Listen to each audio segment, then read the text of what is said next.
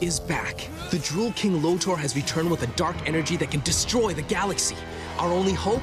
The Voltron Force, a team of five heroic pilots that control five awesome robot lions. When Lotor's monstrous robot beasts attack, the lions come together to form Voltron, defender of the universe. Oh! Voltron!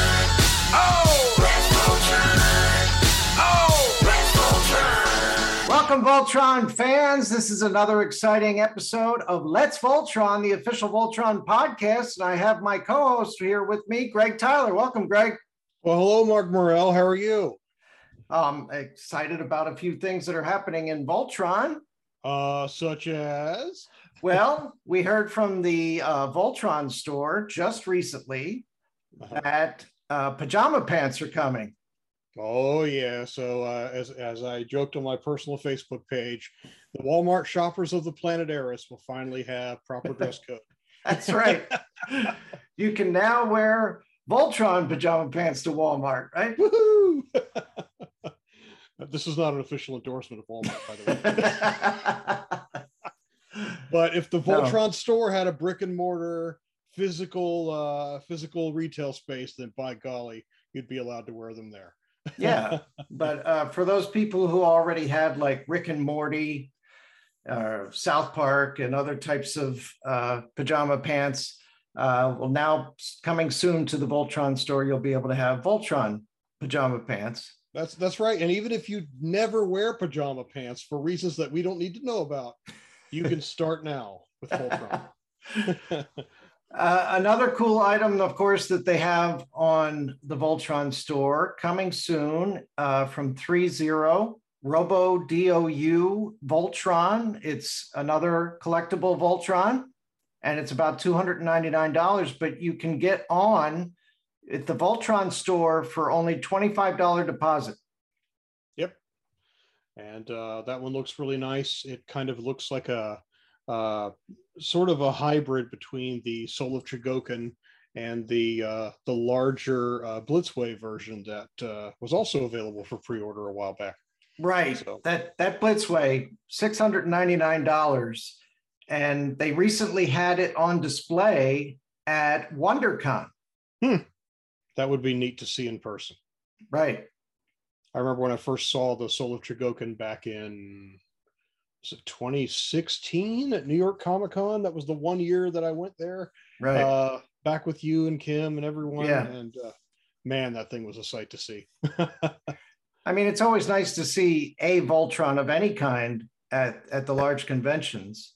Mhm. And the one year they had that that snap together one that you could get from uh, what was that uh, blue blue uh, Was it blue fin? Blue Fin? Yes, yes, yes. Yeah, it was blue fin. hmm Yep. So it's always good, and of course, way back they had the uh, the sideshow collectible big statue Voltron. That was always a good And- one. Yeah, and you uh, you're able to look at that whenever you feel like it, aren't you? yeah, yeah. So that's pretty much why I'm not getting the Blitzway Voltron. That's just uh, a little above the price range right now. Yeah, I, I actually have a, a slight slight bit of personal sad news when it comes to Voltron collectibles. Today, I was inspecting my Matty Collector Voltron, and I realized that one of the ankle joints had cracked. Oh Um, no! I know it's only about 10 years old, so I'm pretty bummed about it. The blue lion is of the five lions, the blue lion seems to be the one that has the most problems over time. And uh, that blue lion uh, has a little flip down panel from the underside of the chest that makes kind of a heel. Mhm. And uh, the plastic surrounding one side of that hinge has uh, cracked. So the uh, the little ankle flippy flops around. So uh, I got to Ah. figure out how to stand him up. So uh, it's kind of a bummer. I really, really like that one. But, Uh, you might have to go to the four lion version of Voltron that we had from our last episode review. think funny thoughts. Think funny thoughts. yeah. So it's a bit of a bummer, but uh, I'm sure uh, I'm sure we'll figure something out. At least to have him stand again with a maybe a little, maybe a gigantic doll stand. Who knows? But uh, there you go. yeah. Yeah. So, So- what else is going on? So those are some exciting things coming for Voltron. Yep. Uh, so if you want, you can get pajamas and it- they'd be a little large. You could put them on that 3-0 Robo Do, Robo Dow, Robo DOU Voltron if you wanted. That that, that could be a thing. Yeah, I think they mentioned the sizes that will be available for the pajama pants is small all the way up to 3X. All right. Hmm, I can still afford to increase my pizza ta intake, uh, although I probably shouldn't. Anyway. yeah. So No. So we also have an episode review going on tonight, right? Yes, we do. It's a it's a very pivotal one, don't you think? Yeah, it is in a lot of ways. I mean, Um, there's a lot of big changes that'll happen as a result of this episode. yeah, yeah. It's a it's it's it's unique. I mean, it's one of those. The show has a few high stakes, high tension, high action episodes. Uh, in its uh, in its sadly only one season. We're talking about Voltron Force, by the way, Yeah. um, and this is one of them. It's uh, Clash of the Lions. So Yeah, this is episode 113. Mhm. And in this episode, at the beginning, they're actually referencing the previous episode. Yeah, and uh, before we get into the actual uh, plot, uh, this was written by Brandon Sawyer. Uh, I neglected to jot down the story credit, but of course, the story credit, uh, story editor throughout is is uh, is uh, Todd Garfield, right? Yeah, and the this the story on this one was Todd and Jeremy Corray. Okay, good deal. Yep. Uh, directed as always by John Delaney Yep. and featuring a uh, rather full cast. Uh, Yes. so, in addition to the the regulars, Ashley Ball as Allura, Doran Bell Jr. as Vince, uh, Shannon Chan-Kent as Larmina, Andrew Francis as Lance, Ron Halder as Coran, Giles Panton as Keith, Ty Olsson as Hunk, Vincent Tong as Daniel, and Sam Vincent as Pidge. We have additional voice actors and some of our regulars doing additional voices. So Gary Chalk returns as Sky Marshall Wade and Manset. Uh, we have uh, Vince Who- or uh, Sam. I'm sorry. Who does the ghost of Alfor? I was just gonna about to get to that. And two extra voices by Sam Vincent, in addition to Pidge, as I'd already mentioned. He also plays King Alfor and Chief Callan of the Lion Riders. So a Right. full cast and a lot of characters. Yeah.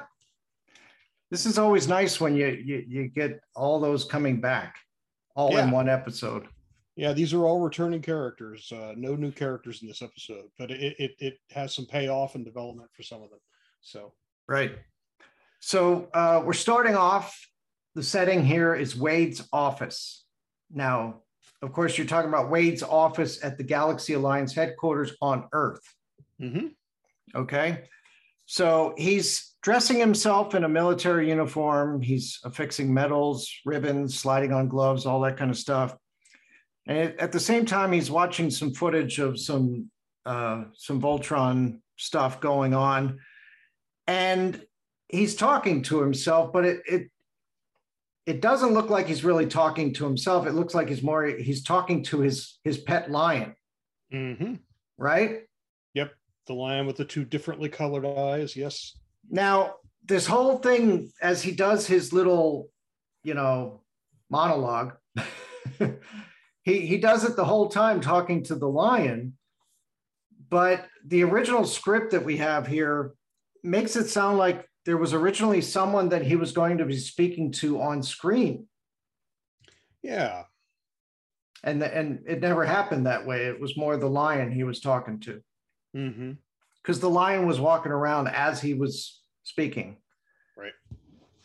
So the way he's talking, he's he's talking about the Voltron Force, you know, how they're the the knights in shining shining armor, they're smug, self-righteous, and they're confident that Voltron's going to save them every time. And then he wonders what what actually gave them the right to pilot Voltron in the first place. hmm So he thinks the whole Voltron thing was just handed to them, right? That they didn't earn it. And he says that every piece of metal that he wears on his uniform is something he earned. And that any weapon he fires, he designed it. So who decided that they get to be the knights in shining armor? And he says that there is a downside to that, that that people of honor always have the same weakness Mhm. and that they just can't stand it when someone fights dishonorably, which is what Wade did in the last episode. and in prior ones, yes. Yeah. Yeah, it's it's interesting that he's comparing himself to the Voltron Force as you know, this was handed to them. I've earned everything. They're honorable, and I'm dishonorable. I mean, I, I like the idea of him having this, um, this uh, you know, something where he's he's he's made himself who he is. But I think him going into dishonorable and stating that as a as a as a really good characteristic as he's talking to himself Yeah. it seems it's a very cartoony comment there the, the rest the rest of it i can i can buy into but that that little bit there is kind of eh, it's like it's like in the the old he-man and the masters of the universe when uh skeletor would talk about but i like being evil you know So, yeah. yeah. So when he says that they don't like it when someone fights dishonorably, um, he says, I expect they'll be showing up anytime now and we'll be ready. So his whole point of doing what he did in the last episode was so that he would get them all fired up to go after him. mhm. So um, at the end of that, the pet lion roars, and that's the end of the teaser, and we go right into the the the the theme song. Mhm. Right? it's a, a very short and to the point teaser Yeah.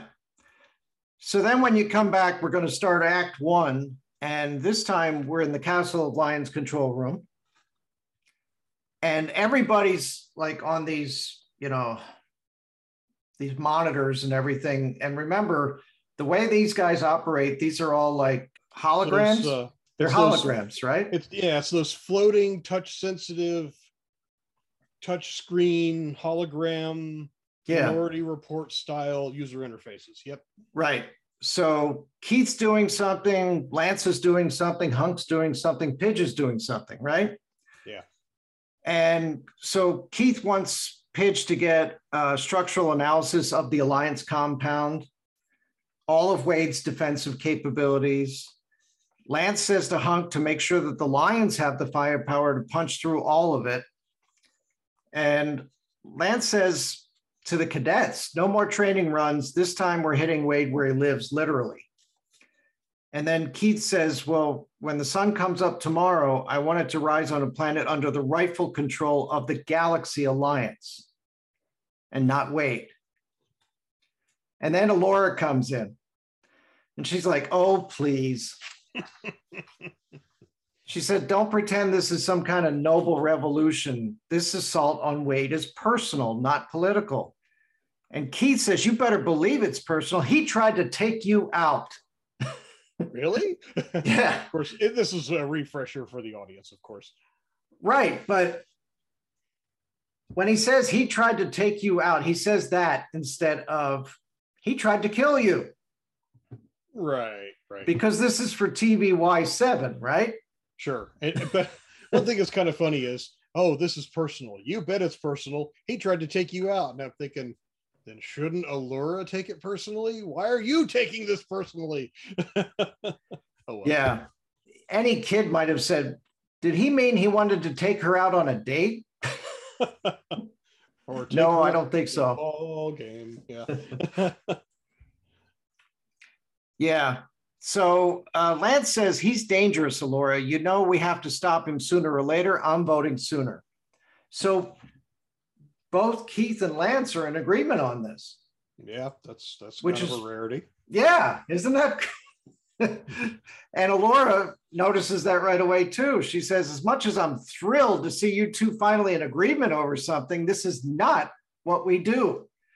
Voltron is the defender of the universe. We protect, we don't assault, and certainly not for revenge." Hmm, let's see. A Jedi uses uh, the Force for knowledge and defense, never for attack. And yet, the title of that film was originally Revenge of the Jedi. Hmm, interesting. oh well. Yeah, I remember that because uh, when they made those Revenge of the Jedi patches, and I, I Mhm. had one of those. Yeah. Um, it it you know, a lot of people asked about that. And then George Lucas himself said, I, I went back to the what Jedi are all about, and they're not about revenge. They're not about attack. They're about returning. Uh, so uh, one of my uh, one of the YouTube channels I enjoy watching is Red Letter Media, and uh, they have these uh, videos where they kind of uh, rail against uh, some of the Star Wars productions with uh, their character Mr. Plinkett. And uh, he was sort of joking about George Lucas. The real reason for the title change is so he could save like three dollars in manufacturing costs of all the merchandise, because it's one letter shorter. okay. well, um, Lance uh, gets back to her and he says, Well, that's too bad because this party's going on with or without you. So at this point, wow, you're you're willing to do this even without Allura. Yeah, And and that's kind of odd. And then she tries to go after him. And then we see a shift over to the cadets where Mhm. Daniel starts thinking about something. So one thing that that struck me about this was we go into this part where where the cadets start talking. And then we're going to get to a part where Coran shows up. Right. And as they're all talking, then it goes back to Allura and Lance and Keith. To me, this whole thing feels different. It feels like we're in a different room almost. You know what I mean? Oh yeah.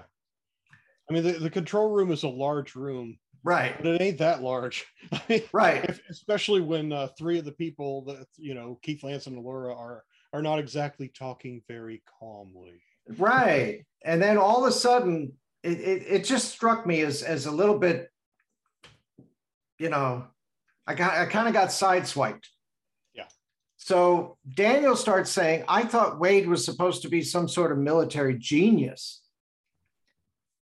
And he says, I mean, what's with the stupid tactics? And then Vince says, What are you talking about? He says he pretty much runs the galaxy. Couldn't he call up like a massive army and just fling them all at the Castle of Lions, totally crush us? But instead, he's going head to head with Voltron, and he's got a giant robot obsession. Okay, Fair point. then then you see Coran walk in. Okay, Mhm. and he says, Yes, he always has, for as long as I've known him, at least. So Coran wasn't there at all. All of a sudden, he's there. And then Larmina says, Wait, you never told me you had a history with Wade. So now we're going back to the, the, the whole Arus connection with Larmina, Allura, and Coran. Mhm. And here's a part of Coran that Larmina doesn't know about. Yes. Okay. He says, I took history with Wade and quantum mathematics, tactical theory, hand to hand combat, everything the GA Flight Academy offered.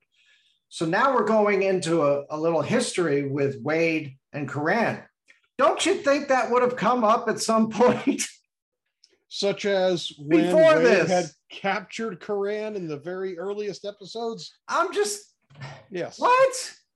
Yeah. How, how can you introduce a backstory between Coran and Wade this late in the game?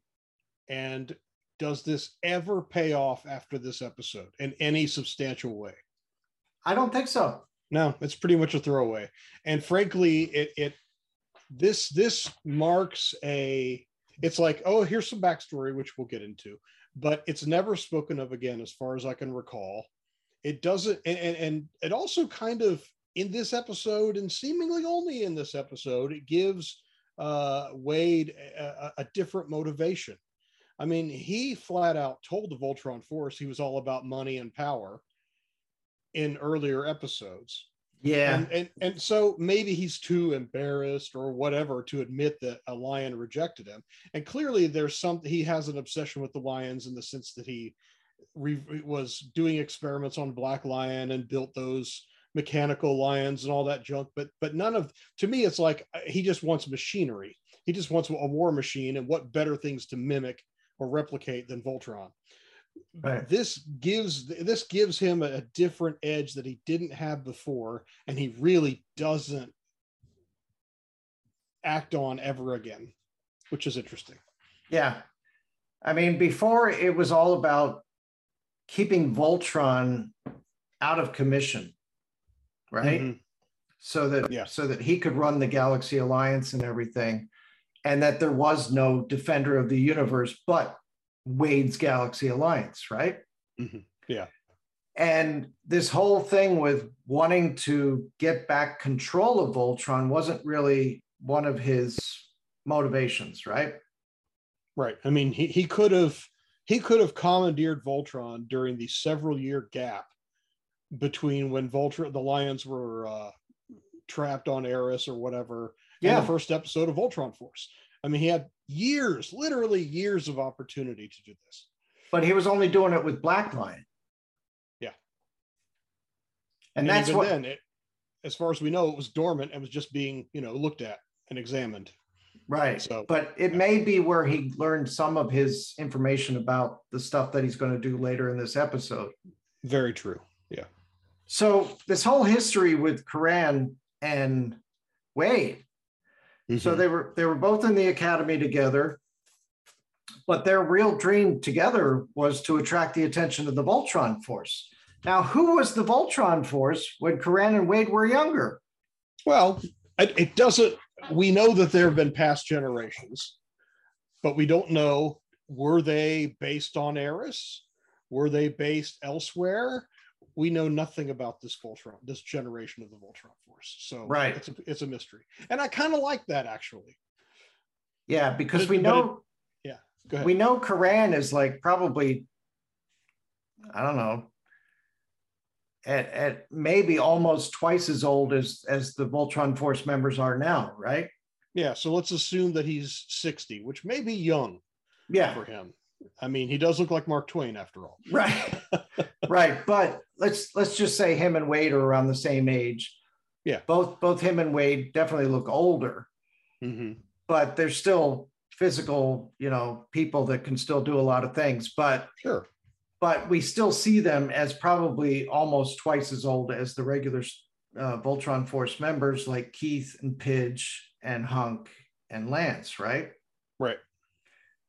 So who would have been those Voltron Force members they were trying to impress when they were in the academy? Yeah. And we and- don't know. They never and- bring that up again. Well, I mean, there, there's a lot about the, the the Voltron narrative we don't know in this show, and in and in many of the others. Let's be frank. But you know, let's so let's go back in time. Let's assume that Wade and Coran are about sixty. Let's assume, just for right, nice round numbers, they were roughly twenty when they were in the academy together. Now we see that Vince and Daniel were what, maybe 15, if that, 14, 15 when they were in the academy. Let's just let's just round number 20 Right. there's a 40 year gap. That's enough for two generations of the Voltron Force, give or Yeah. take. Maybe Yeah. more, because who knows how quick t- pilots turn around. Yeah, I'm just Um, thinking whatever the generation was before these guys. And, and so, and the other and other mysteries are how do these thi- how do these uh, uh, pilots typically transition from generation to generation? Um, it's still the big mystery is if if the broad strokes of the original show from the 80s, the broad strokes, I'm not talking every little detail, but if Right. the broad strokes still give you a rough idea of how the Voltron pilots in this series got where they got, it still does not paint a picture of what happened to the prior generation. You know, I mean, what was that gap like? So there's still Right. a lot of mystery, even in the recent history of Voltron. And and if this is the way that they bring new Voltron Force members by taking cadets from the academy Mm-hmm. or people that they see as having, you know, possibilities and stuff like that, like how did they know Vince was special? How did they know Daniel was special? You know, Larmina, all that kind of stuff. Yeah. And then uh why only three? You know, if It's a very good point. You know uh, if if we know you know pe- certain people are going to be replaced why wouldn't all five get replaced Right. you know so anyway Yeah, many, many mysteries. lots of things to think about in the stuff that's going on here Yeah, and I have one more question that I'll ask after we spin through this backstory. okay so uh Coran and Wade had pushed themselves to excel um, practically daring the Force not to notice them. And when they finally did, there was no doubt we'd be invited to join them. But call it one of Voltron's many mysteries, the Lions seem to sense who is worthy to pilot them. Hmm, that sounds an awful lot like what we would later hear in Voltron Legendary Defender. That's correct. Mhm. But didn't we also get a sense that that the lions were a little bit sentient even back to Voltron the third dimension? absolutely. Yes. And of course, the uh, the Devil's Due comics of uh, the two, the early two, early to mid two thousands too. So yeah, Yes, the Dan Jolley comics. Yep. Yeah. So there's there's there's been this idea that the lions are sentient in some way. And that in particular in this one, that the lions have an idea who's worthy to pilot them. Mhm. but apparently Wade was not. And he was rejected by the Black Lion. And then he spent his life building his own war machine, desperate to prove he was better than the defender of the universe. So, as a result of that, he immediately, you know, felt spite towards Voltron. And then ever since, he's wanted to be better than Voltron. Right? Yeah, he has a really weird way of showing that. I mean, it, just thinking about the stuff that he did afterward. I mean, again, he had he had Voltron under his thumb for for years leading up to the beginning of the show. Yeah. So it doesn't quite add up. But my big question about this backstory is, you know, Coran and Wade were certain that the Voltron Force would pick them. They rejected Wade. What about Coran? Well, he never became a pilot, but well, we don't know. exactly. we we just sort of feel like maybe he got involved with Allura at that point because maybe Allura had just been born or something like that, and then he got involved with the royal family on Arus or something with King Alfor. Somehow, No. Yeah. he's the ambassador for Arus now. Right. So And he So, does yeah. not seem like the soldier type or pilot type at all. right, I mean, he's always so la la la la la la, He even seemed- keeled and prim and proper. seems like a diplomat. He does. He, Yeah. I, I, I just he doesn't seem like pilot material. Although apparently back in the day he was. Who knows? So at the end of that, that little backstory, all of a Mhm. sudden we go back to Laura. She takes off her Voltcom, slams it down on the table, and says, Go on. If you're going to do this with or without me, then it's without me. Wow. Mhm. And then Keith says, Larmina and Daniel, that means you've got blue. Vince, hop a ride with Pidge. We scramble in 15. Although that's only in the script. The, the scramble in 15 isn't in the episode. They're off. I mean, they just leave. Yeah. And so Keith never got any of the information he asked his fellow pilots to give him. You know, it's like look at the struck technical analysis, the weapons came out of heck with it. Let's just go. I mean, you know, So we watched the five lions launch from the castle with the Laura and Coran watching. And Coran puts his arm on her shoulder. And she just seems dejected that they left without her. That, Yeah.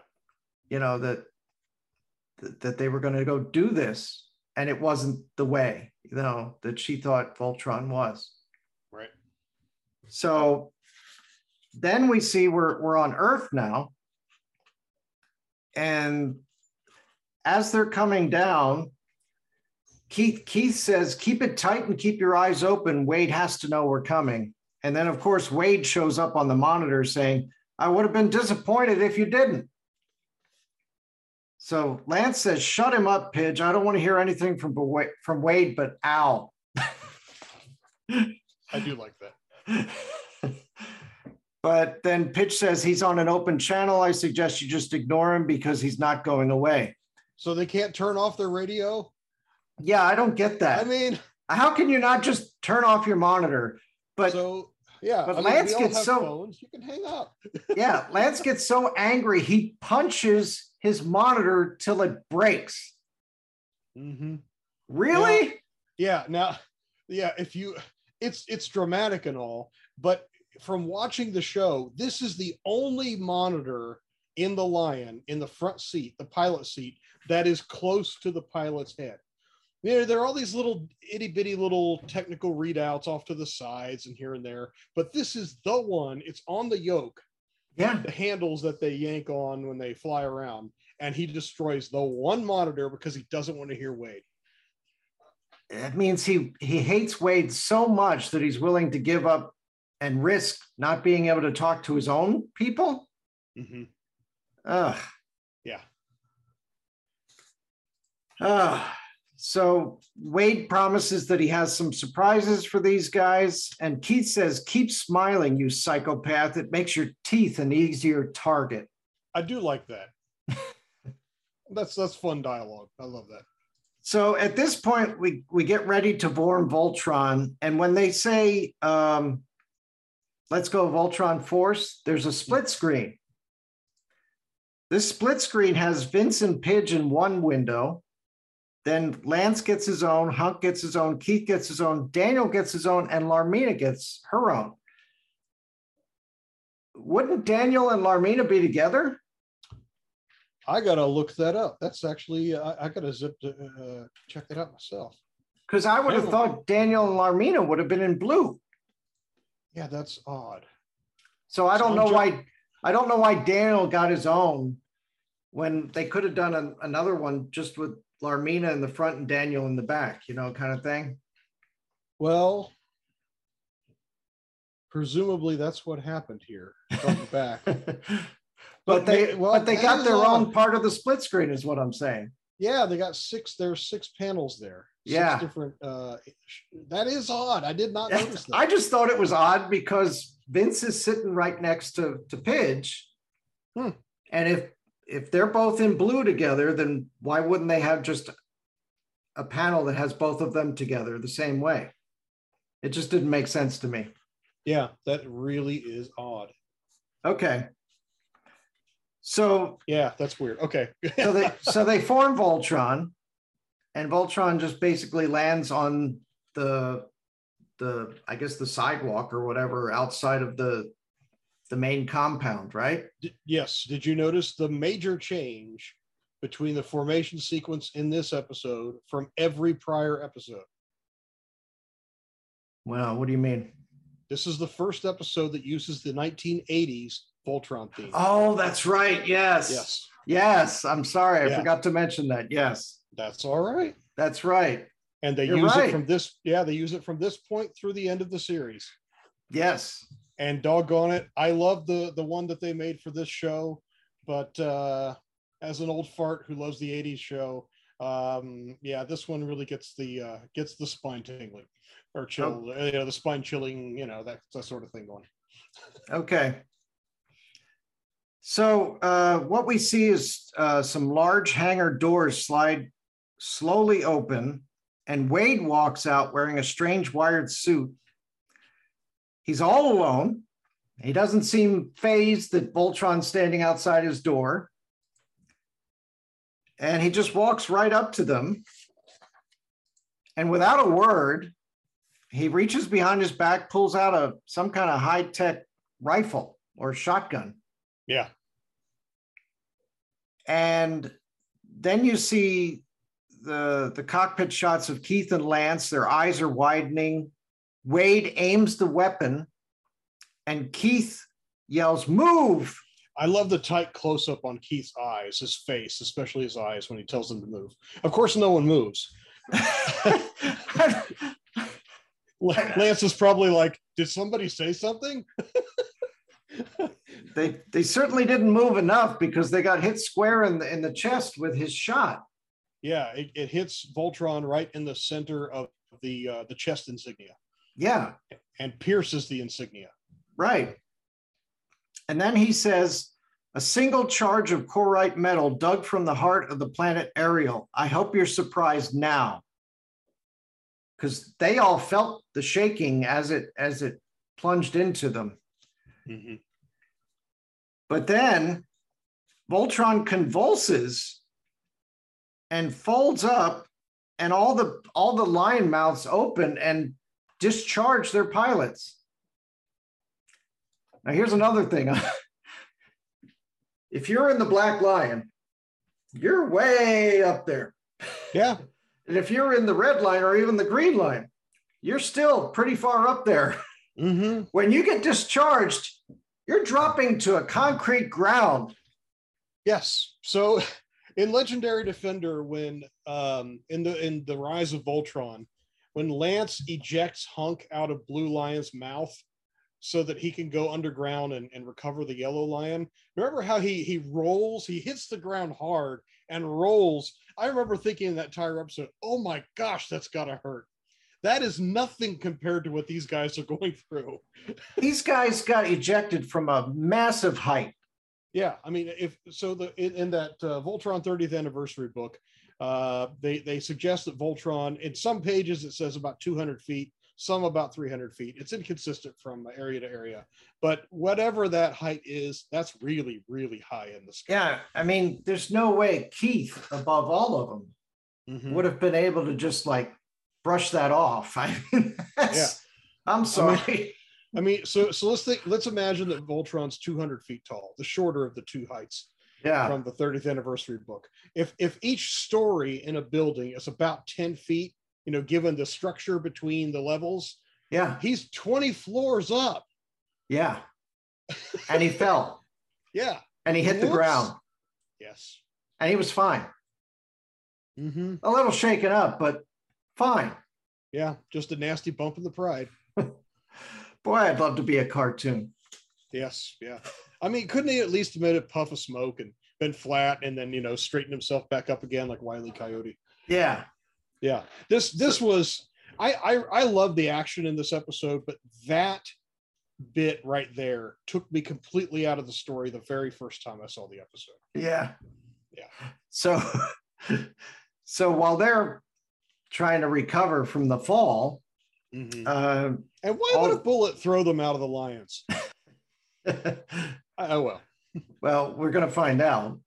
Um, so Wade fires a wire line from his, some sort of like from his glove into Black Lion's mouth.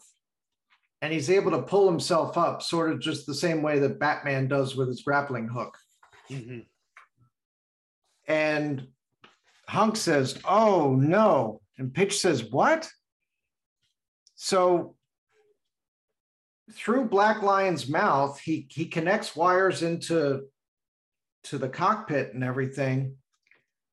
And now there's a face, like a hologram face of him showing up in in Voltron's face. Mhm. So the face had had withdrawn to allow the black lion to spit out Keith. It's still withdrawn. It's it's it's folded into wherever the face goes. And yeah, a holographic face now appears where Voltron's face would have been. And as that happens, Wade's saying, and I'll form the head. Now you got to admit that's a heck of a way to end Act One. That's that's Yeah. a that's that's a heck of a cliffhanger.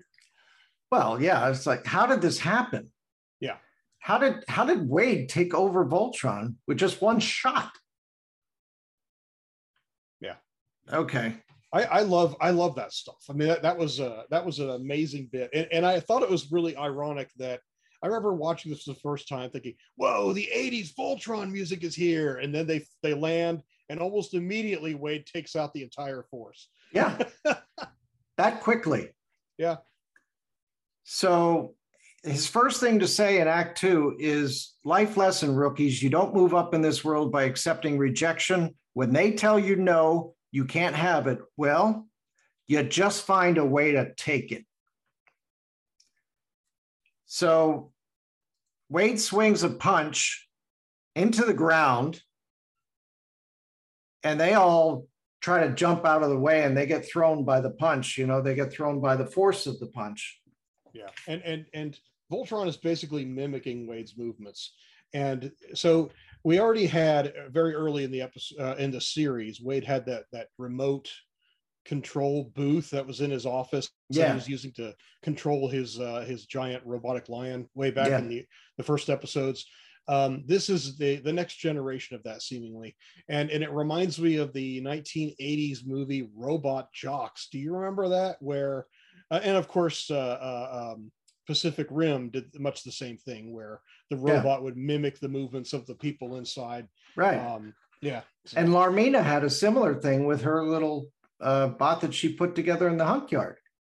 yeah, the awesome Tron vehicle that she had. Right. Yeah. So, um, so there you go. Um, he's swinging a punch at them and he says, I've always told the people Voltron was a menace. Time to show them what I was talking about. So now he's not even focusing on these guys after taking a punch at them. He wants to go and make Voltron look like the bad guy Mhm. to everybody on Earth now. Well, it's ironic that he wants Voltron to look like the bad guy, but Voltron looks like Wade. Yeah, exactly. So Larmina says, How's he doing that? Coran told us Voltron rejected him. And then Lance said, Pidge, I really need you to say something scientific right now. and Pidge says, I I got nothing. so all of a sudden, Vince uh, gets this look in his eye and he just goes after Voltron as he's walking away. I love And- that, by the way. This is this is a, a nice follow on to the episode Dark Blue, where Vince he's got his courage about him. He knows what the right thing is to do, and he's just doing it. He's got the unique ability to do uh, to interface with with computers and with Voltron, and he's just doing it. Right. So this is a big, big step for for Vince because you know he didn't used to be like that, but Right. he's gone, he's gained confidence in his abilities, and they they're all like, "What are you doing? Whoa, Vince!" So he jumps up on, uh, what was it, uh, Blue Lion's foot, and he starts tapping into Voltron just to see if he can figure out what's going on. So, what does he see? Um, he sees there's something inside of Voltron that has been, uh, um, as I recall, it's it's it's what we will. It's the. Uh, I Where don't the want to use the the word that uh, they haven't introduced yet in the show, but it's those five crystal shards that we see come together every single time Voltron is formed in this Right. show. right, uh, but the yeah. bullet pierced something in that chest area there, Right. and he gets to see where it happened in Voltron. Yep. So Wade feels him, I guess, on on his leg or whatever, and he says, "Uh-uh, no free rides," and he kicks him off. He. And then Larmina and Daniel come, and Daniel says, You madman, just so you know, I mean that in a good way. and Pidge says to him, What did you see? Any ideas on how to stop Wade? And Wade has this huge laugh. And he says, Me, I'd be more worried about how you're going to stop them. And then all of a sudden, a whole bunch of robotic lions and his main lion show up, and now they've got to fight them. Yep. And by main line, you mean his pet lion. The His pet lion pet- is basic. He's basically controlling them through a similar control suit, isn't isn't isn't the lion doing that? Yeah. At, Yeah. at the beginning of the episode, he wasn't wearing anything, right? Right. Now he's got sort of his own little suit on. Right. So the mechanical lions and this other lion are going after them, and they're, you know, doing all their fancy fighting and everything with their Voltcoms and stuff. Um, in the in the same instance, Vince says Wade's moving towards the people. He's the one we have to stop. The lions are just a distraction. And as he's doing that, one of the lions comes after him, but Daniel rolls him out of the way. And then said, Daniel says, maybe you should pay a little bit more attention to the distraction. Yeah. so this this scene actually, I don't remember if it's this exact scene or a combination of this scene and later scenes, because this show and Legendary Defender, to be frank, tried to minimize the interaction of 2D and 3D elements Yeah. because that takes special care to do. Um, I do think this this the action here between the Voltron Force and the robotic lions suffers a little bit from that because there there are some shots where you where the camera pans left and you see the pilots in like these animation loops using their weapons to fire blasters or Pidge keeps throwing his uh, smart stars over and over and over again like on a loop. And then they pan to the right and then the lions are doing what they're doing. There's a little bit too much of this back and forth and and it it lacks the dynamic quality that i think it could have had if they had if they could have put a little bit more money into uh, this episode Plus, it didn't have the fight choreographic stuff, uh, the fight choreography that Joaquim dos Santos had from uh, Voltron Legendary Defender. that is true that's very true Yeah. Okay, so uh, so at one point while they're fighting the lions, Keith and Lance back up into each other, and Keith says he played us. He knew we'd come after him for Allura, and we walked right into it. And then Lance says, "So, uh, which one of us has to tell her she was right?" Lance says, "We need her, Keith, and anybody she can run up." And then Vincent's Vincent Daniels stand back up and they overheard the conversation and they have an idea. You know, they look at each other and they both get the same idea. and I, and I have to say i love that they didn't make it they didn't spell it out captain obvious style Right. you know they could have been ooh round up people we have an idea let's go round up people you know i'm glad they didn't do that Right. So Daniel says, We'll be back. And Keith says, What? Flight Academy building? That's Wade Central. Larmina, back them up. So basically, all three cadets are away now. And Pidge says, And there goes half our strength. And he says to Lance, Tell me you don't do this stuff on purpose just to make it more exciting. that was one of my favorite lines. Yeah.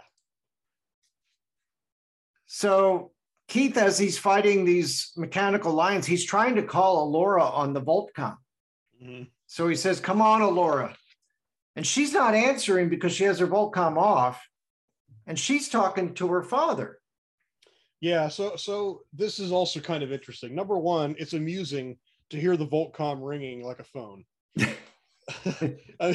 It would be funny if it was, you know, hi, you've reached the Voltcom of Princess Allura. I'm not here, but if you leave a message, I'll get back to you as soon as possible. Thanks. And then have little nice squeaks, and then you know That would have been funny. Oh yeah. But here's the other thing. If the situation is so dire that you need Allura and you can't reach her, couldn't they have called the castle itself? Some I mean, uh, yes, very often it seems like the only people who are ever at the castle are the Voltron Force and Coran. It would be nice if there was an automated something like don't they have like uh, people who answer their phone off hours or I- Coran I He was thinking, just at the castle. I know, I was thinking, I was thinking the same thing. Yeah. Allura said she wasn't going to help them, Mhm. but Coran didn't say that. Yeah. Why don't they call Coran? hmm I mean, So- he might have been a pilot for all we know. He could have flown the Blue Lion. I don't know, but Coran would have seemed like the the logical choice. It's like, hey, Coran, I know Allura is not going to help us, but what can you do for us, dude? Right. so anyway, she's she's talking in the catacombs to King Alfor's ghost. Yep. And she says, I feel like I've abandoned them, Father. But if I support this mission, won't I be abandoning the nature of Voltron itself? And King Alfor's ghost says, A difficult question, but perhaps you're missing the more fundamental one. What is the nature of Voltron? And Allura says, I've, I've never questioned to defend the universe. And King Alfor's ghost says, This is the mission of Voltron, is to defend the universe. And it always will be. But the spirit of Voltron is forever evolving. And it seems the Defender, as well as the Force, is entering yet another period of change. So this is this is good information to have, right? Yeah. the mission of Voltron is to be the defender of the universe, but the spirit of Voltron is constantly evolving. Okay. Whatever the spirit of Voltron actually is, is also a mystery. But Right. yes, at least it's evolving. All right. So then we go back to the, the Flight Academy building where Daniel, Vince, and Larmina are. They're in a hallway and everything's quiet. And Larmina says, I hate the quiet. Bad things always happen in the quiet. And then all of a sudden, some Wade droids show up. And of course, she says, Called it. and Vince says, I've got this one. I love this. What does he do? He basically jumps on top of uh, two of the Wade droids. He's got one foot on each shoulder of a couple of Wade droids. He uses his finger wires, if you will, his Mhm. Voltcom ability, and come and, and basically he's holding them like reins, almost like he's uh, pulling them along like puppets, much like Wade is doing with Voltron, by the way. Right. Right. And he's steering those droids into all the other droids and taking them all out from the two that he's commandeered. yeah. And then he And- finally draws them together. They slam into each other at the end, and they're all gone. and Daniel and Larmina are like, whoa, because both of these guys had seen Larmina do this at one point, where she just jumped in and, and knocked out a whole bunch of Wade droids, and they were all like, whoa. Yeah. so the same thing now happening with Vince. Um, Vince says there's a clear path that way. Come on, Daniel, we got to get that to that video game. Video game? Larmina says, what video game? Daniel says, We're good here. This is our old school, so we're on home turf. Go help the rest of the team. So we remember the video game that got them in touch with the people from Ariel to begin with. Right. And Vin, now, now, this is one of those unique episodes where um, a lot of times they don't touch in subtle ways on the continuity of this story Mhm. throughout the season, but this is a fairly subtle thing. Yeah. It's one thing to reference the. It's one thing to say, now let's get let's go to the den and call our buddies on the den computer. This is quite another thing. This is the video game and no context to this. This is really subtle if you haven't followed the season. That's right. If this had been the first episode you saw, you'd be like, What are they talking about? Yeah, and so Vince had described this early on in that episode where where we became interest, uh, uh, introduced to the Lion Riders of Ariel. That the game the game was a mechanism that Pidge had created to help Voltron and Voltron friendlies allies uh, to interact in a covert way. So that's they're going to be doing something to reach out to some Voltron allies using this game, but they certainly don't spell it out. Yeah. So this was from Lion Rider's Return, which was episode 107. Yes, that's right. Okay, so um, we're back outside. Um, Wade says, You brought this on yourselves, you weak, pathetic children. You wanted Voltron? Well, here it is. He's actually going after the people. Yeah. And you see a, a family, and they're running away, and one of the parents turns to see that their, their one son fell down but it's too late for them to do anything but watch. Um, there's a, a, a tower that Wade had knocked over, Mhm. and it's falling on top of him. But at the last moment, Hunk comes running up, throwing his Voltcom hammer into the tower, breaks the tower apart, then cradles the child like a human shield. And he's able to save the child. So the, the funny thing is, is the kid looks up to him and says, Aren't you a Voltron pilot? And Hunk says, Yeah, I'm still confused too. but but I think it's pretty clear here why the Lions rejected Wade and accepted Hunk and his pals as Voltron Force pilots. Yeah, It has no, they weren't handed Voltron. These these these uh, our heroes are heroes, and the Lions knew it. Even without the Lions, they're heroes. Yep. Yep. So Hunk gets back with the others. He says, He's trying to hurt civilians. We got to stop him now. Lance says, Now that you've stated the obvious, anybody have an actual plan? And Keith says, forget stopping him. We can't even get near him. We've got to get these lions fighting as an organized unit, protecting him. I mean, he's got these lions fighting as an organized unit, protecting him. And Pidge says, whatever we do, I don't think we have much time to do it. Says, look at him. So far, Wade's been held back by his own inexperience, but he seems to be gaining more control by the minute. We have to get him out of Voltron before he figures out how to tap into more of its potential. Mhm. And at that moment, Wade pauses and the giant robot looks at its hands for a beat, turning them over to analyze them from all angles. Then suddenly a fist pulls a glowing whip out of the other. So instead of forming a blazing sword, he forms a glowing whip. which is a weapon we have never seen Voltron form in this show and never will again. So it's interesting that uh, this might suggest uh, the whole evolving Voltron thing. Maybe. Yeah.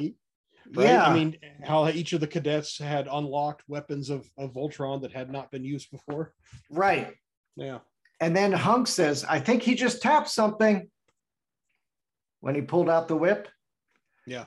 And so he starts slapping the whip around, right? Around the city's power station, setting off all kinds of explosions. And Wade says, and so the lions become the tamer. And then that's the end of Act Two. Hmm. So we start off Act Three, and Wade has this crazed laughter. And nearby, Keith, Lance, Pidge, and Hunk are still caught up fighting those mechanical lions. And they're looking pretty battle scarred themselves. And then you see Pidge gets hurt and he yells. And then Hunk says, Pidge. So now Hunk's concerned for Pidge. So he goes after him. He says, You okay, buddy? And he says, All good. So Hunk has, has saved this, this little child, and now he's gone over and protected Pidge. Yep. He's he's helping his little buddies. Right. So they they look to see more civilians are fleeing the, the Wade Voltron destruction. I, I do want to point out something real quick that I just Yeah. thought of. I hadn't thought of this prior to just now. Hunk is protect. He protects an innocent child. Uh, this th- he is probably of the people there on Earth now. If based on what we know of him from Defender of the Universe, this is a very in character thing for him to do. Not just because he's a hero, but he had a history in the original show of being kind to children. Mhm. I, I, I remember there had been an episode where he went to revisit some kids that he had known from his younger years as as in the, at the academy, and Yeah. so there this is a whether it, whether it's intentional or just coincidence, it's fun that this is kind of a follow on to to some of the traits that he had back in the original show. So, Right. So we're back in the den where Vince and Daniel are. Mhm. And Daniel stands up from the computer terminal he's on and he says, It's done, Vince. They'll be coming. But Vince is still remaining in his seat and his fingertip wires are plugged into Pidge's computer. They are, right? I believe so. So Daniel says, Hey, come on, the force is alone out there. And Vince says, Just one more minute. I'm inside Pidge's system. And then Daniel says, Spy later, fighting now. But Vince says, No, I'm trying to sort out the data I've got from plugging into that Wade Voltron. I'm running counter comparisons with Pidge's Voltron schematics, trying to isolate any structural alterations to. Daniel says, Please don't explain, just do it faster. so he plugs more finger links into the board and he keeps trying to do it faster. Uh, then we're back out with Pidge again. Um, so Pidge is throwing his smart stars, as you said before, Mhm. and they're deflecting off the lion's head. He's ready to throw more, and the lion turns to face Pidge, and it's a stare down. And, and Pidge says, That's right. I want you to look me right in the eye. And then you see Keith leap in from above, landing on the, the lion's back, then jabbing one of his Voltcom swords into a neck joint. And then Pidge says, mostly so you forget to look up. and then you see Keith leaps back off the lion. Hunk rolls in under the lion's head, popping up and then swinging his hammer into the hilt of Keith's embedded sword. So that's like the final blow. Yeah. Good teamwork. I love it. I also love the. Uh, now, of course, they can do this because it's a robot lion. The uh, the be the, you know the the destruction of the lion as they do it with these with these weapons. I, I just to see them just overtly do that is is kind of fun in the show. Right. so Keith says one down. And then Lance says, We're still losing this fight, Keith. Wade's got us covered from every angle. And then Larmina comes in and she she destroyed one. And she says, Sorry, evil robots, you know how it is. Hunk smiles and he goes, Yep. So Keith says, Where are Daniel and Vince? And Larmina says, I think they had to go play video games in the den. He says, What?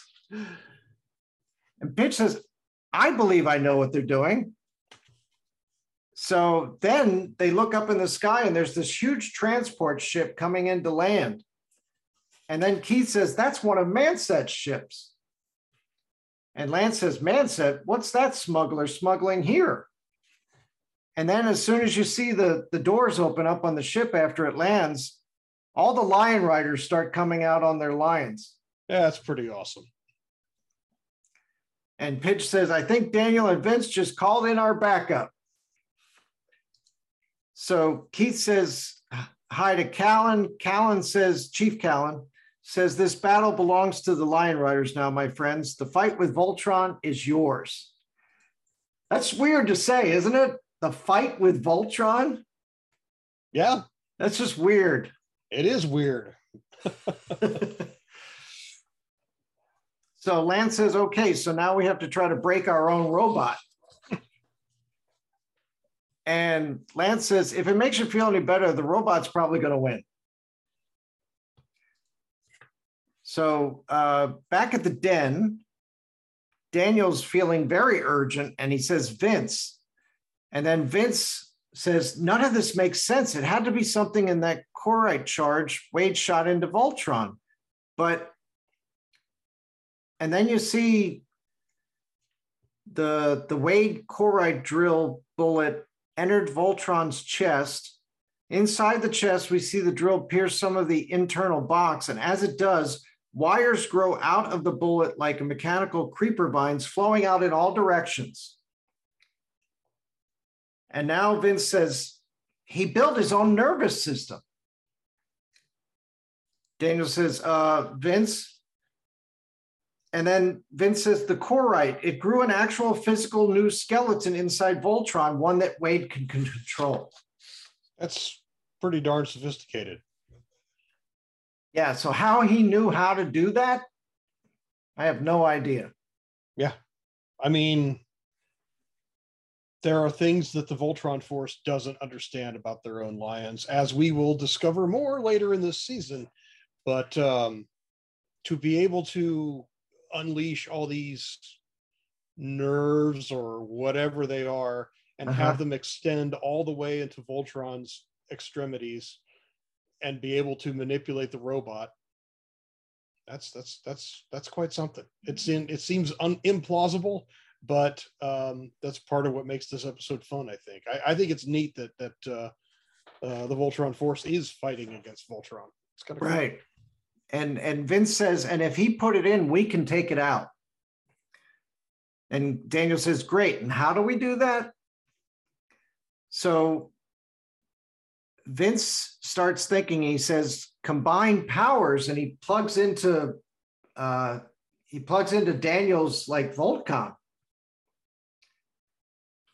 And Daniel says, hey, and he's shocked. And then his his claws pop out and then they they start to glow with Vince's power. And and he starts going, uh, and then outside we're going again. And then uh so basically everybody's just hacking at the robot's base, right? Which is hilarious Yeah, they're just basically hacking away. i keep thinking of uh so I, I I've watched Doctor Who dating all the way back to the 1960s, and uh, there was an era where the Doctor was stuck on Earth, and so he had these allies. They're kind of a a, a global military called UNIT, and whenever these monsters would invade the Earth, uh, unit would always mobilize and fire their their traditional firearms at the aliens, and they never hurt the aliens ever. It never Mhm. stopped them from continuing to shoot at them, but it never hurt them at all. And it's just this this just kind of reminds me of that. Yeah, it's it's sort of like Gulliver's Travels, hmm you know. Yeah. So um so Wade's holographic face looks down at them amused. He says, Is that it? Come on. At least I knocked this thing down a time or two. Frankly, I feel embarrassed just watching you.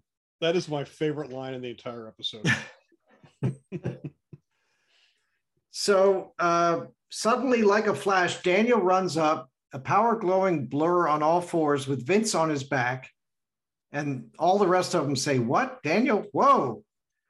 And Vince jumps off of Daniel's back. And in the same motion, Daniel leaps into the air with glowing claws and tears into Voltron's chest, disappearing inside. so that's what the script says. What he really does actually seems less plausible. Well, maybe less plausible.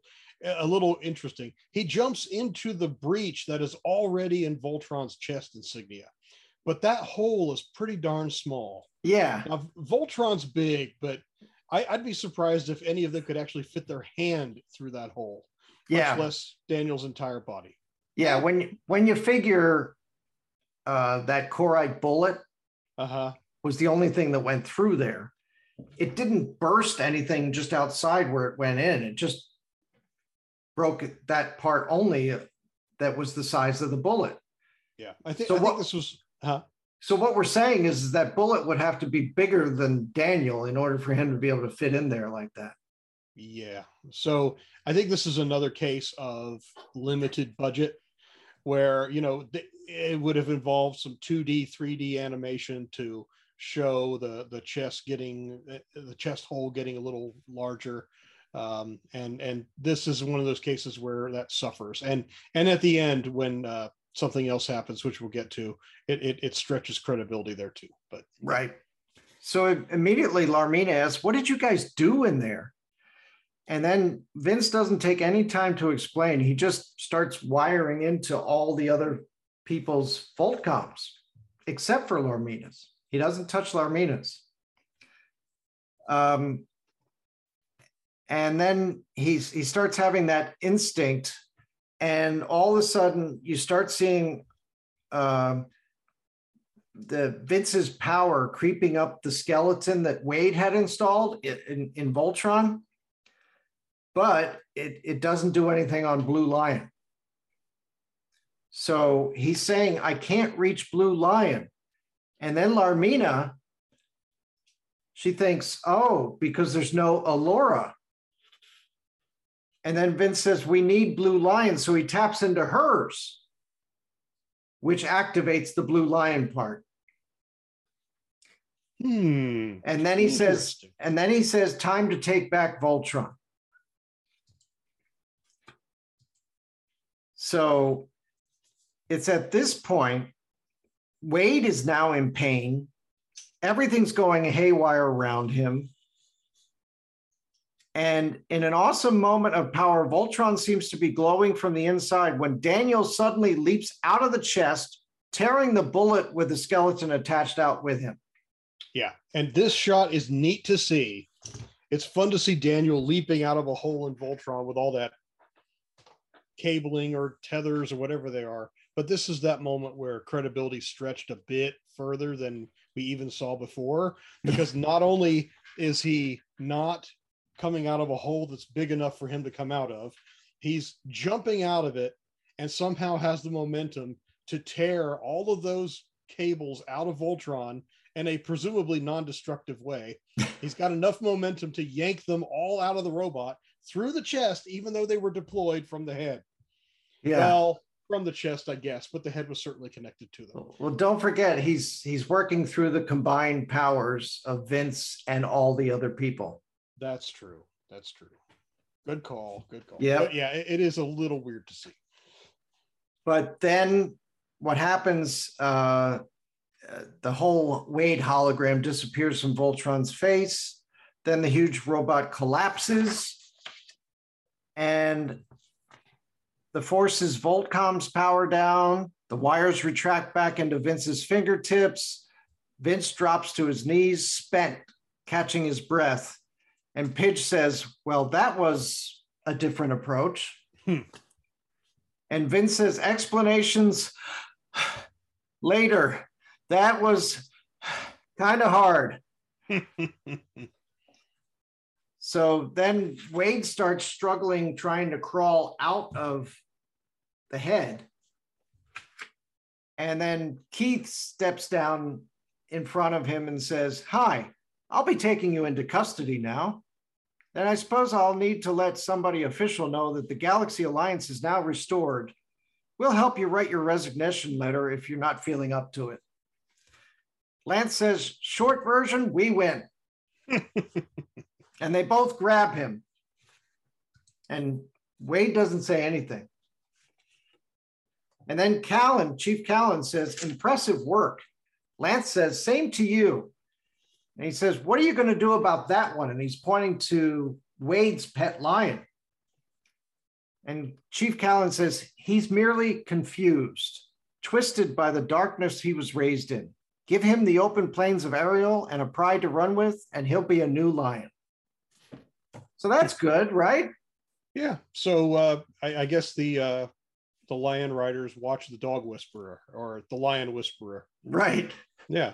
Very nice. Put it with So- the pack, and it'll learn proper behavior. right. So that's good. And mm-hmm. Lance says, okay, he's all yours. And then Hunk says, so anybody know how to get a broken giant robot back to Arus? And Manset says, I've got a few ideas. So Manset said, I'll even let you slide on the friends and family discount. and he he he gives a card to Keith. Keith says, "Business cards." Manset, "Tell me the galaxy's best smuggler hasn't gone legit." And Manset says, "Anything, anywhere." nice. It's nice that Voltron's allies have come together like this. It, it's really cool. So they're all back in the um the hangar on Arus. Yeah, within the Castle of Lions, right? Right. So we see all the lions are probably getting worked on by by uh, Pidge and Hunk and all them, right? Actually, Voltron's laying on its lying on its back in the hangar.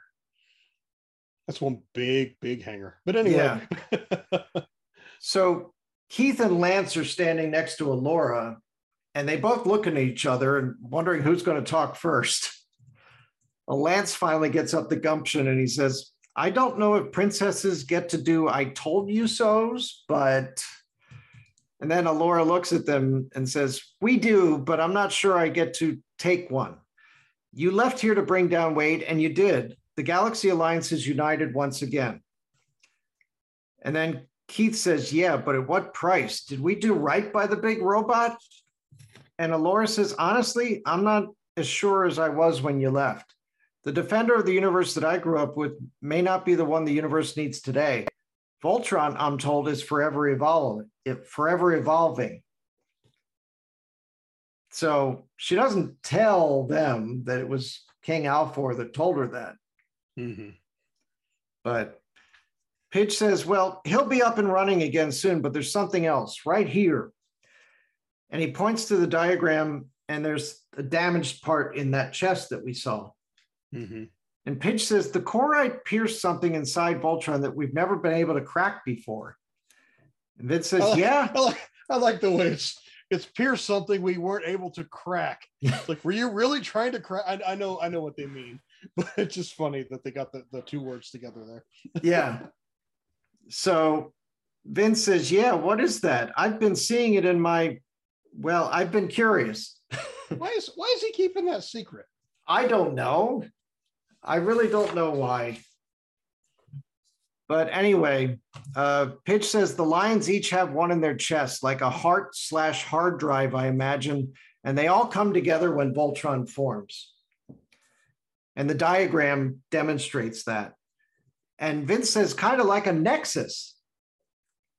Pidge says, hmm, yeah, a nexus. That's exactly what it is. And now that there's a hole in the Black Lions piece of the nexus, it's releasing all kinds of strange data, things I can't even begin to decipher. And it, it starts displaying all these kinds of symbols and stuff. And Pidge says, whatever it is, access to this nexus could change the entire way Voltron works. So who else do you think would want to get their hands on that type of information? Uh, Wade, May, uh, Maahox. Maahox. Uh, right. Yeah. Yeah. So uh, Hunk says, is that a good thing? Pidge says, I guess we'll find out. And then they show inside Voltron's chest again the nexus with the damaged black part. Yeah. Did you when do you remember when you first saw this? I mean, this is 11 years ago now. Yeah. But but when when they show when they, and at the end of the episode when they show those five pieces of the Nexus, we'd seen them all the way back from the very first episode. When Yeah. they formed Voltron, you saw these little pieces, these the points of a star come together, and each one is the color of a distinct lion. I I just thought it was a just some visual cutaway to give the impression that Voltron is coming together in some powerful, fundamental, weird way. Yeah. But to actually see those as plot points or story elements was very surprising to me. Did it surprise you, or do you remember? Well, I mean, it's it's sort of like in the old days that uh, Defender of the Universe when the things used to light up, right? After they put the keys in and everything, right? Yeah, And then they'd form Voltron, but you never got to see the inner workings of things. And this Yeah, I is mean- actually inside the chest. yeah, and and, and I- I mean, and this is where that's all revealed. Um, before then, I thought, well, maybe there's some readout screen or like a computer monitor in, in the Lions that shows this happening happening as some symbolic way that to to show the Voltron the, the, the robots assembling. No, But this yeah, these are physical things. Yeah. and this is something the pilots themselves do not see when it happens. Right. And and and that was never clear until this episode. And it's kind of cool that Yeah. it became part of the actual uh, story. Uh, I did write an article a while back on lionsandpilotsandbots.com about the Nexus pieces and going way down ridiculously into crazy details about questions. You know, for example, when do the pieces come together? Do the do the lions have to link up and then these little pieces travel into Voltron's chest. It sure seems that way. Um, if if they change centers, do all the little pieces go back into their little lions and then they come back together, or do they just in the show it shows them swirling around and then they just mix up in a different way? If that failed, changing centers and the lions all came crashing to the ground, would the four lions be dead effectively because their nexus parts are still in the chest of the black lion you know it's just ri- ridiculously detailed stuff but that's just how i roll uh, Yeah. um yeah so But for future episodes, though, we're going to be using that word nexus quite a bit, aren't we? oh yeah. Oh yeah. And they will use the term interchangeably to refer to the combined five segment element that we see with the robot but they'll also use that term to refer to each lion's piece of it. So it gets a little bit ambiguous as we go forward but uh but you know just hang on. It's a good ride But also, yeah, hang on because uh, Voltron doesn't get fixed right away. no This this, this one's time. yeah this this was some pretty good damage that Wade gave to Voltron. Yeah. So what did so uh what do you think of the episode then Well, like I said at the beginning, this this is a pivotal episode because it changes things a little bit. Mhm. They've captured Wade. What does that I mean what does that mean for the Galaxy Alliance? How do they get That's- it back together without Wade controlling it anymore? yeah good point will we find out Yeah. yes we'll see And then also, you know, the fact that you saw the line riders came back and helped them, and Manset helped them. So you're seeing that the the the Voltron force has a bunch of friends now that they can count on, and that's always a good thing to know. Um, but then, you know, if Wade's out of the picture, they really only have one focus from a from a the big bad standpoint, and that's now Lotor and Maahox. Right. So what's next on that horizon? Because the last thing that happened with them was the Predator Robeast that they weren't able to defeat. Yep. And now they've got a broken Voltron. Whoops. What happens if they get attacked by Predator Robeast again? That may be a bad thing. They're in big trouble right now. Right. So yeah, I mean, there's there's a lot of hmm about what happens next. Um, this episode sets a lot of fun stuff up. I also think just the sheer action adventure aspect of this episode was a lot of fun. And as much as I kind of poked fun of different pieces and parts of this episode, on the whole, it was a heck of a ride. Yeah. So there, yeah, there's there's some things like when they fall from that height, how do they survive? Yeah. but but you know, other than that kind of stuff, yeah, this was a good episode. Yep, I agree. A lot of fun. Yeah. So um what we saw, uh, we saw a little fight infighting between the team between Allura and Lance and Keith. We got some backstory on Coran and Wade. Uh, we saw some powers that Wade was able to drum up from Voltron that we hadn't seen before, Mhm. like that whip. And then we we learned a little bit about Voltron himself with the uh, the the fact that his mission is to be the defender of the universe, but his spirit is constantly evolving. Mhm.